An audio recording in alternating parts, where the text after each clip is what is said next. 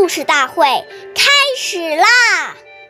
每晚十点，关注《中华少儿故事大会》，一起成为更好的讲述人。先巧语，会物词，诗景气，切解之。岁月已流失，故事永流传。大家好。我是中华少儿故大会讲述人王嘉宾，我今天给大家讲的故事是《说话的艺术》第四十四集。战国时的夫子，夫子在言谈举止方面特别讲究礼貌。有一天，他去拜访。朋友，那家人非常客气，邀请了许多朋友陪他一起游玩。有一位朋友想趁机向福子请教问题，福子直率地说：“你有几个不足之处？”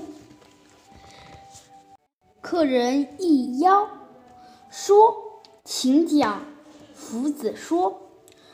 恕我直言，你一见我就笑嘻嘻的，这就这是一种情福的表现。这是第一，第二，交谈中你不称我为老师，是不够尊敬我。第三，我们初次见面，交情很轻，而你谈得很深。太随便了，几句话说的那位客人佩服得五体投地。由此可见，与人交谈说话是要讲究方式的。下面有请故事大队、故事大会导师王老师为我们解析这段小故事，掌声有请。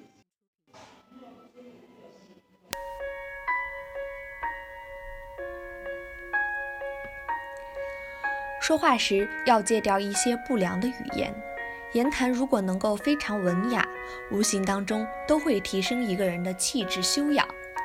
当我们内心充满了对圣贤人的憧憬、向往，立志要成圣成贤的时候，我们的言语行为自然就会效仿圣贤人的存心。凡是这些圣贤人都不说不做的事情，我们也绝对不说不做。久而久之。